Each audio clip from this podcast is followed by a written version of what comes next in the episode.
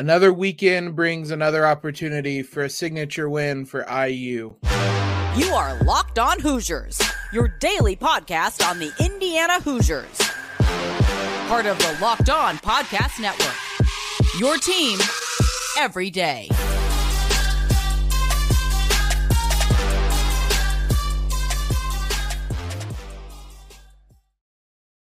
What is up, everybody? Welcome into another episode of Locked On Hoosiers. I'm your host, as always, Jacob Rude. Want to thank you guys for making us your first listen every single day, including this Friday.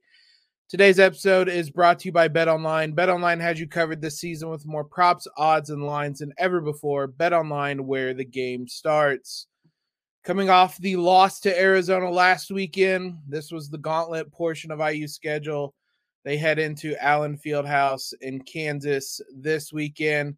To preview that game, I brought on uh, one of my good friends, the assistant sports editor at the Kansas City Star, Scott Chasen. And Scott, there has not been much of a uh, championship hangover for Kansas this season. They're kind of flying along. How's it? How's the season been going for the Jayhawks? Yeah, I mean, look, it, it's got me a little bit surprised. Um, for those who don't know, I've covered Kansas. I mean, going back to even before I was in college, I was writing about them for a, a blog. But um, you know, it, there are really, really good Kansas teams that enter the season and, and they're top five, whatever. And this team was was in there kind of in the rankings. I know they just dropped just because some other teams had impressive wins. But this team, you know, it, it, lost a lot from the national championship team. Yeah. You you lose probably inarguably your three, maybe four of your five best players, give or take, between, you know, Ochai Agbaji and Christian Braun, who are both off to the NBA. Uh, David McCormack, a much maligned at time big uh, big man for KU. You know, Bill Self still wanted to play through him. And and so you lose that kind of identity. And then you lose a guy in Remy Martin who wasn't even there the whole year, but made a bunch of key plays when they needed them, especially in that national championship game. So I, I think what you've seen is Jalen Wilson has stepped up. Dajuan Harris, the ever steady Kansas point guard, his stats are unassuming, but Bill Self will tell you more often than not he's the most important player in the game. Those guys have been pretty good. And then you add a star freshman like Grady Dick. And yeah, Kansas has been way better than I thought. Um, you know, Jacob, I was telling people before the season, this team looked like a three to six seed um, to me, which for a lot of programs is great. Bill Self has never been worse than a four at Kansas. So when you say that, people start to freak out here and say, no, no, that would be awful. A four, five, six seed would be considered his worst team.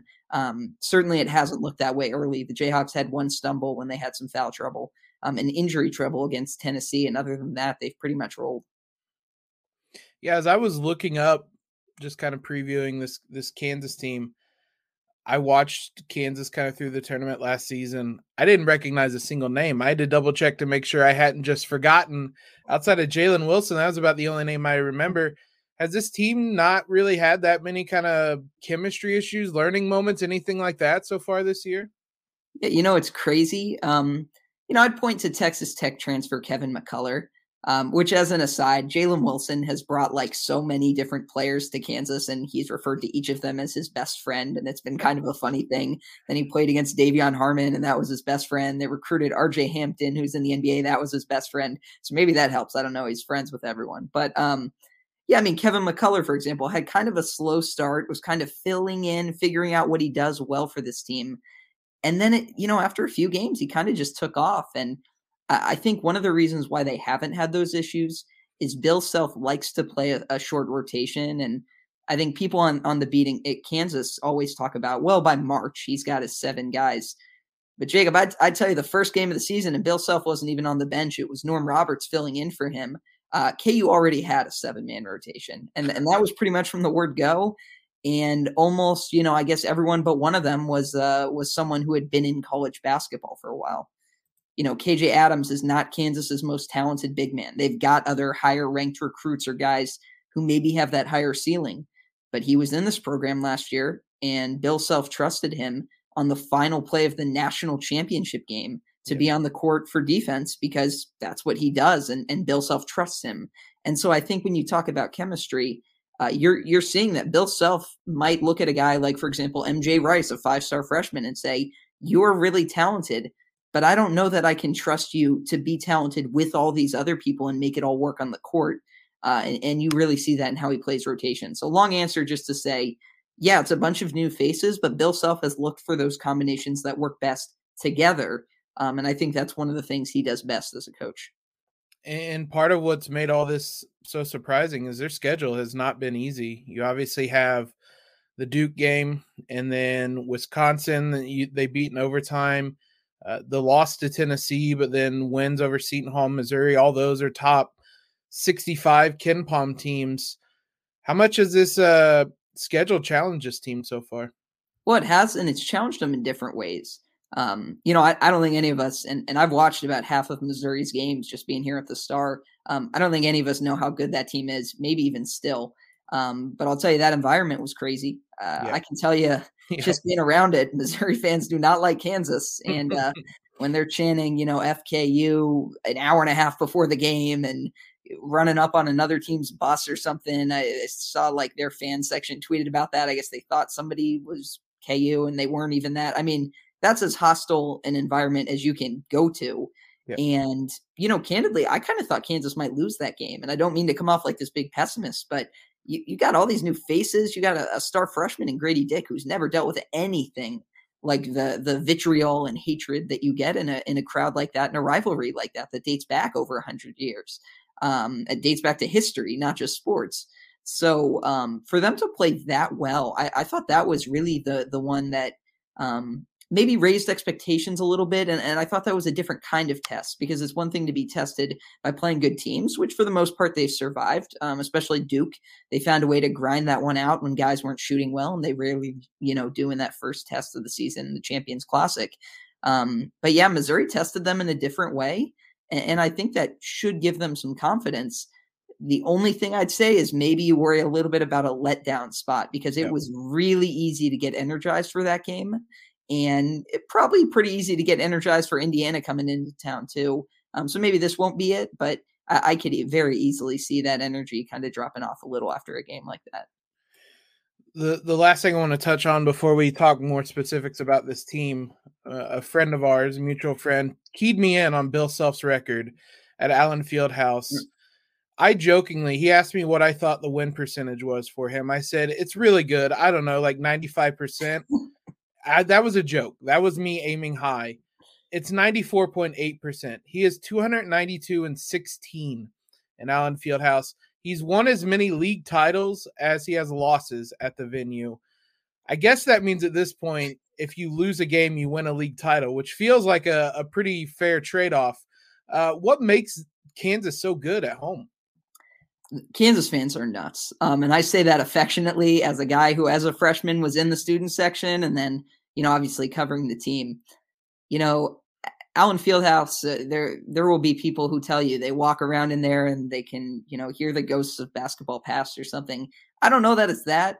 Um, I know Kansas fans are crazy, uh, and, and, I've told this story before, but I, I, like to use it because, you know, Jacob, I'm a Suns fan, and, and I went to a Western Conference Final playoff game uh, a game in which the Suns won on a game-winning dunk at the buzzer with you know a second left, and it was a crazy atmosphere and packed house and raucous environment.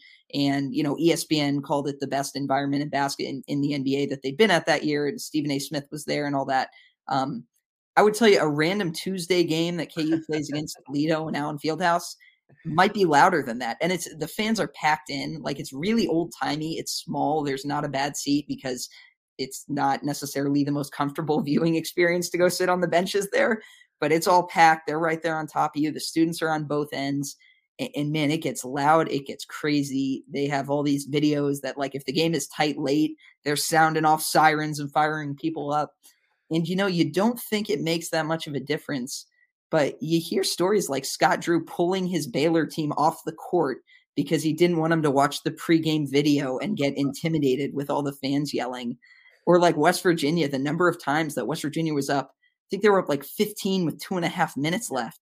And it just got nuts and crazy. And KU forces a couple turnovers. Now all of a sudden, the ref who's counting, you know, the five seconds to inbound, he called him for like a five second violation on the third count or something because the refs are now starting to get a little bit swayed. Um, it's a crazy environment. There's nothing else like it. And and I've been to not everywhere, but like I've been to Rupp for Kentucky. I've, I've been a few places. Um, it, it's just a crazy environment with a lot of history. And then obviously Kansas has had really good teams. Yeah. Um, and yeah, Kansas gets a call. Uh, every every now and again, one might say uh, you get some Allen Fieldhouse advantage there too. So it's it's probably a mix of all that. But if you ask Bill Self, he would just tell you it's the players. Um, but yeah, for a long time they had more conference titles than they did home losses. So I guess they've been slipping. Yeah, uh, you mentioning that the ref only counting to three, I'm going to use that as, as an excuse right away. Uh, if anything happens on Saturday, we're going to talk about uh, some of the players more specifically and what they bring to the table here in a moment. First, though, betonline.net is your number one source for sports betting info, stats, news, and analysis. Um, get the latest odds, trends, whatever you guys need from uh, pro football, the bowl seasons coming up, basketball, World Cup uh, everything you guys need. Bet online is always the fastest and easiest way to get your betting info. Head to the website today or use your mobile device to learn more. Bet online where the game starts. I want to thank you guys for making Locked On Hoosiers your first listen today. For your second listen, check out Locked On Sports today. From the games that matter the most to the biggest stories in sports, go beyond the scoreboard and behind the scenes with local experts and insights only Locked On can provide. Locked On Sports Today, available on this app, YouTube, wherever you guys listen to your favorite podcast at. Want to talk specifics about this uh, Kansas team, some of the players on it. If you just look at their um, KenPom page, there's green everywhere. Uh, they're the 14th uh, ranked team in adjusted offensive efficiency, 11th in defense. There isn't many weak spots on this team outside of free throw shooting. So I, I, guess should IU come in and immediately start hacking and play the free throw game from the get go? Well, I'll tell you what. Uh, if you look at KJ Adams, I don't know what he's up to now, but I can say he started the year like 0 of 11 or something on free throws. So whatever he is, he's probably at 30 something percent. That's because he's red hot now. Um, yeah, so he's, he's eight of 21. So he's went eight of 10 since that so there you go. Um, yeah, not a great shooting team. Grady Dick can make them. Uh, Dajuan Harris, when left wide open, can make them, but he's not really much of a shooter. Jalen Wilson has always been described to me as more of a scorer than a shooter, which you know sometimes people conflate the two. He came to Kansas as like that that scoring threat, and then I remember over the summer the first scrimmage I watched him in. I think he went like one of twelve from three, and it was like uh, maybe he's got to find some other ways to get his points. His jumper looks good, he just just doesn't go in. Um, yeah, I, I, free throw shooting is a weakness. It's it's funny to hear those rankings because I think the defense is not where Bill Self wants it uh, wants it to be, especially because the five man spot is so important in a Bill Self defense. And while he likes KJ Adams, KJ Adams is not a particularly great or even good defensive rebounder, um, which is obvious, arguably the biggest part of defense is is getting that board. Um, and he doesn't have the size really. He can he controls he he can rim protect by being more of like a lane protector and a paint protector just because he's so strong and being in good positions. And he did block a, a, dunk with a pretty cool highlight against Missouri, but he's not really, you know, as big or as long as some of the other centers they've had. Um, and then the backups are pretty much exclusively freshmen at this point. Uh, KU has a guy, Zach Clemence, they thought they were going to rely on. They thought he might start for this team. And I can't imagine having a worse start to the year he than than he is. I mean, he was billed as this shooter, and that's what he was in high school. You know, a stretch five. And I don't think he's made a three on the year. He might not have made a shot yet on, uh, on the year. Um, and in fact, the game winner they had against, I think that game against uh, Wisconsin, you know, he bricked a shot and the point guard ran in, caught the offensive rebound, and, and put it back up with a reverse layup, backup point guard Bobby Pettiford. Um, so Kansas is not where it wants to be on either end, but yeah, they they still have been pretty good. Um, it's kind of that weird dichotomy of the elite of the elite teams, that top 10, 15, where like being 14th in offense sounds good. But if, if you're Kansas, if you're Bill Self and you want to win a national championship, you've probably got to raise that another five, six, seven, eight spots. And that's really hard to do. One area you kind of alluded to, in one area that would be interesting for IU fans, IU has been a pretty good rebounding team with Trayce Jackson Davis around, and Kansas has struggled in that area at times this year. Against Wisconsin, they got out rebounded, or excuse me, against Tennessee, they got out rebounded by a lot, 40 to 26. Um, has rebounding been one of the weaknesses as well with this team? Yeah, defensive rebounding, especially. You know, Jalen Wilson's probably their best defensive rebounder, and they'll let him go back to the glass and then start a break in transition. But you know, they they don't want to have to rely on him for everything because he's already using a huge amount of their offensive possessions. Um, you know, his volume is probably unsustainable.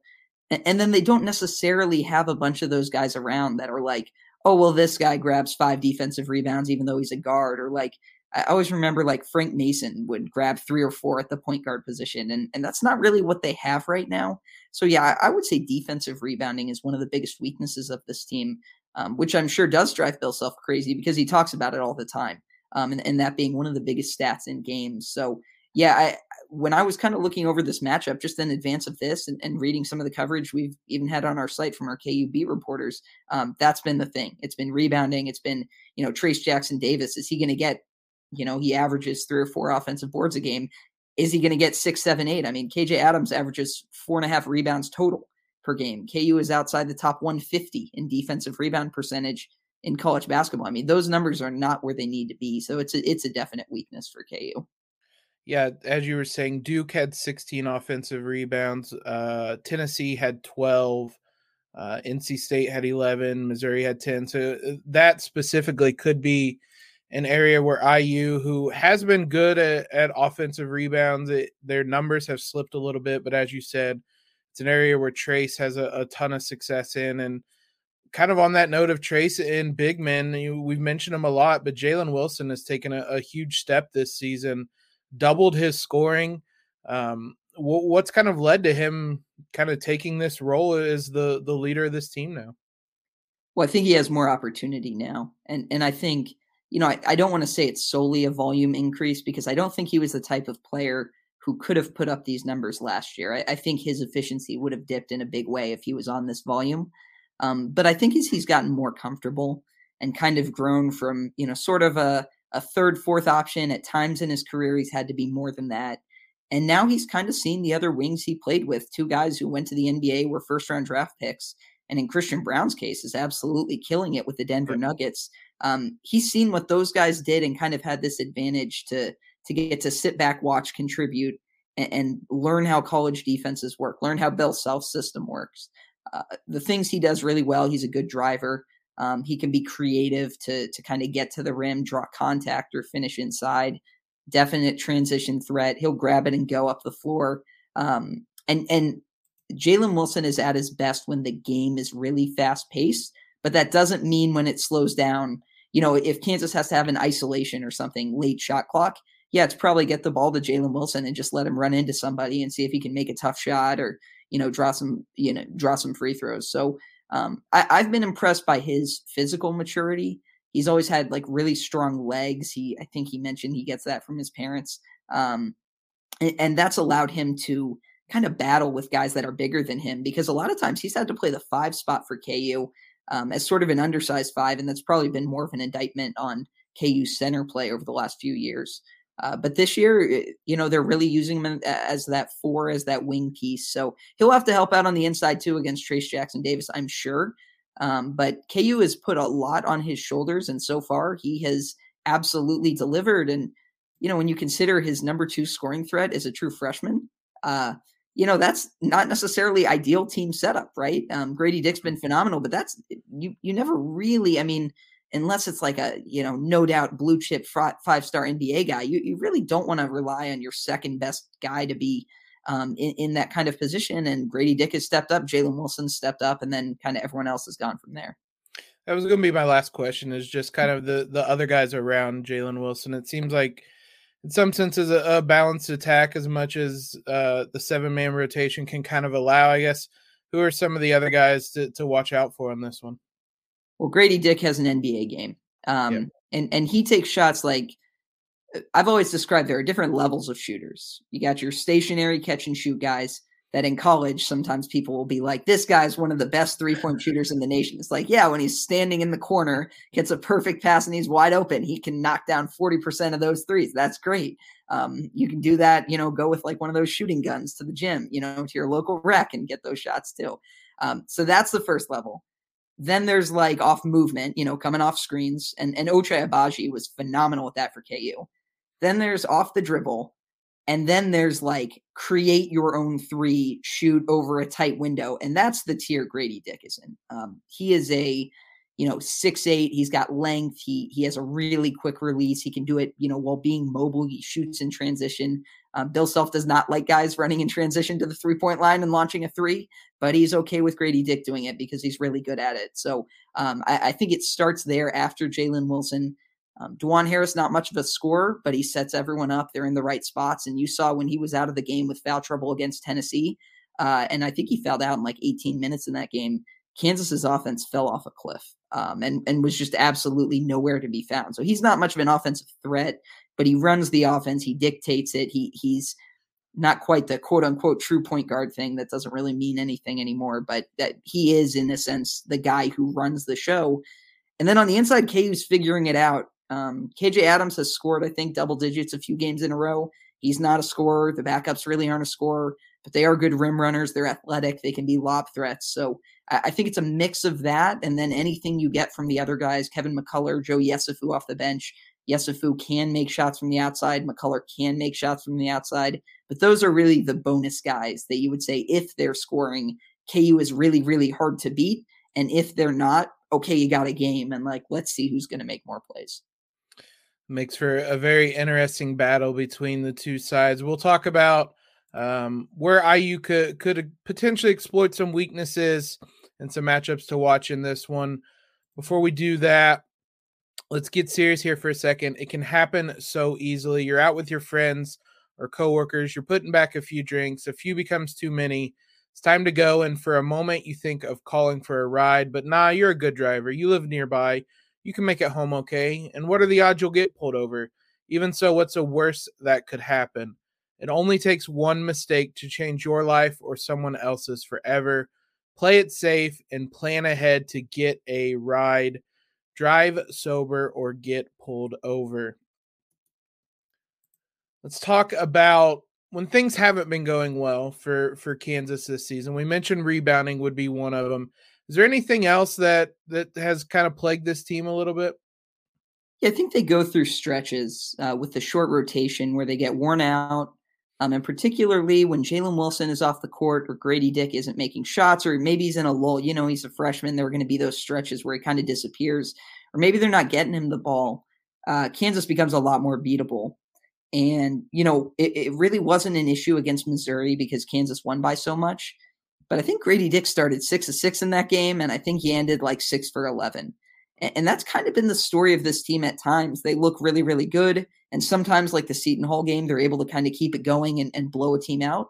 And other times, they kind of let a team creep back in or they're not making enough shots. Um, the bench of this team is a problem.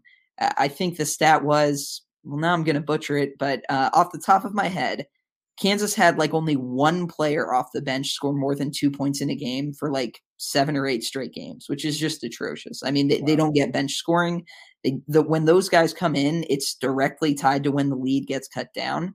Um, it's very NBA like in that perspective, where, you know, Missouri was the example. KU's up huge, up 20 plus, And then all of a sudden it's a 15 point game. And you're like, why is it a 15 point game? Oh, KU has three bench guys in the game. So they, they really can't afford at this point to use their bench for long stretches, um, which is a problem, which does come back to bite them. Uh, I think that defensive rebounding and yeah, foul trouble to me in this game is something that could absolutely be a factor. Um, Bill Self, his kind of specialty has been when other teams have that one elite player, he figures out a really good game plan against them. And sometimes it doesn't always work. I can remember Buddy Hield scoring 46 points against Kansas in the triple overtime game in Allen yeah. Fieldhouse. Although Bill Self would tell you that Frank Mason guarded his ass off in that game, and as someone who was there, Buddy Hield just hit some shots that I, I, mean, good God, you don't you don't know what to say when he does. But um, I, I, mean, you think what KU did at times to Trae Young. KU held Trae Young scoreless for a half um, yeah. when they played against him, or, or that was Buddy Hield. They held scoreless against that uh, for a half.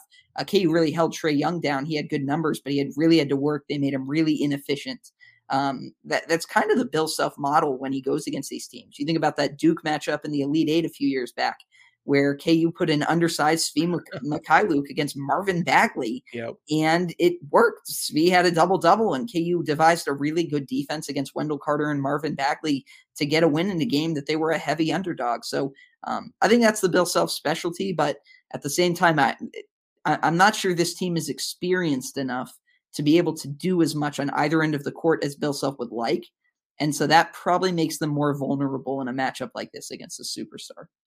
It's interesting because that's a it's an entering, interesting chess match that might be because IU has been dealing with defenses absolutely loading up on Trayce Jackson mm-hmm. Davis in the last few weeks that Rutgers lost, the Arizona lost, and they've been figuring out how to be successful when teams take him entirely out of the game. So giving Bill Self a, a week to devise a game plan to do that could lead to IU needing to figure that out again.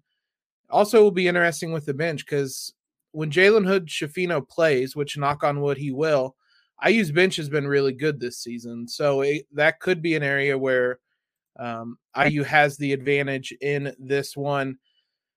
Obvious matchup to watch in this is, is Trayce Jackson Davis versus um, whoever Jalen Wilson, whoever it is in that front court. Um, really, Trayce and Race versus uh, KU's front court have they went up with against anyone kind of with the size IU has, and how have they fared against them?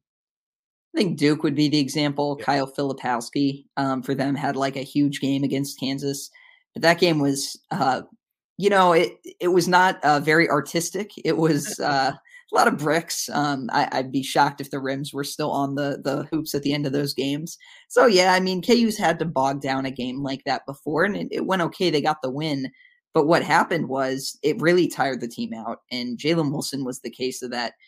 I mean, that was. I mean, you remember Kobe's last game where he shot like sixty times. yeah. That was that was Jalen Wilson, the college version of that, and where like at the end of the game, like they're just like, wait, what are we running? Oh, I don't know. Just give him the ball and just like go do something, and it'll if it goes in, it goes in. And KU did just enough to creep over the finish line. So, um, and, and they got a little bit of a flurry from Grady Dick, who also got tired in that game. So yeah, that's it's interesting. The the normally Kansas has deeper teams, and it's more of a case of like who does Bill Self want to play slash like if someone messes up, he's okay, you're out of the game. I'm just gonna go get someone else. And this team really doesn't have that because it's a huge risk to say like you know, Dajuan Harris has had some foul trouble issues in a couple games, and Bill Self kind of called him out for that, even though Bill Self loves Dajuan Harris. He's one of his favorite ever players, but it's not really a case where Dajuan Harris commits a dumb foul and he's going to say, okay, Joe Yesufu, you're running point because the drop off has been so stark. So, yeah, that it, it really is one advantage in one place where, you know, if, if IU can really pound them inside and, and really make this a game of front court versus front court, they can wear Kansas out absolutely and they can get them into some foul trouble. It'll be interesting to see what role Malik Reneau could play in that as well. He struggled the last couple weeks as the competition has kind of cranked up, but Mike Woodson talked this week about basically potentially letting him play through some of the foul troubles. Mike Woodson is one of the I was trying to find the stat here on KenPom, two foul participation. He does not. If you get two fouls in the first half, you're done. And mm-hmm. Malik Reneau has gotten two fouls in the first half real quick and he basically said this week, maybe I just need to let him play through it because he's not really playing otherwise. So uh, stuff like that will be a, a, the interesting chess match in this one. Scott, thanks a ton for coming on. Let the people know where they can find you and, and any of their work if they're interested as well. Yeah, well, I'm on Twitter at Jason Scott, and I, I still, even though you know I'm not a, on the KU beat anymore, I still do a lot of stuff with KU coverage and work with our writers on that. And yeah, kansascity.com is the link for the Kansas City Star. And I will just add on the note of playing guys with two fouls. That is not a Bill Self thing. He does not play you with uh, with two fouls. And one time he had David McCormack fell out of a game in four minutes. So uh, David McCormack especially did not have permission to play with two fouls. So uh, maybe you can understand that one a little bit. It could get a little ugly in that regard then on Saturday. Thanks again for coming on. Thank you to you guys for making us your first listen every day. We'll be back with you on Monday to recap this game. For your next listen, check out the Locked On Sports Today podcast, the biggest stories of the day, plus instant reactions, big game recaps, and the take of the day available on the Odyssey app, YouTube, and wherever you get podcasts. You can follow us on Twitter at LO underscore Hoosiers. Subscribe to the podcast, all that fun stuff. As always, guys, I hope you have a great weekend and LEO.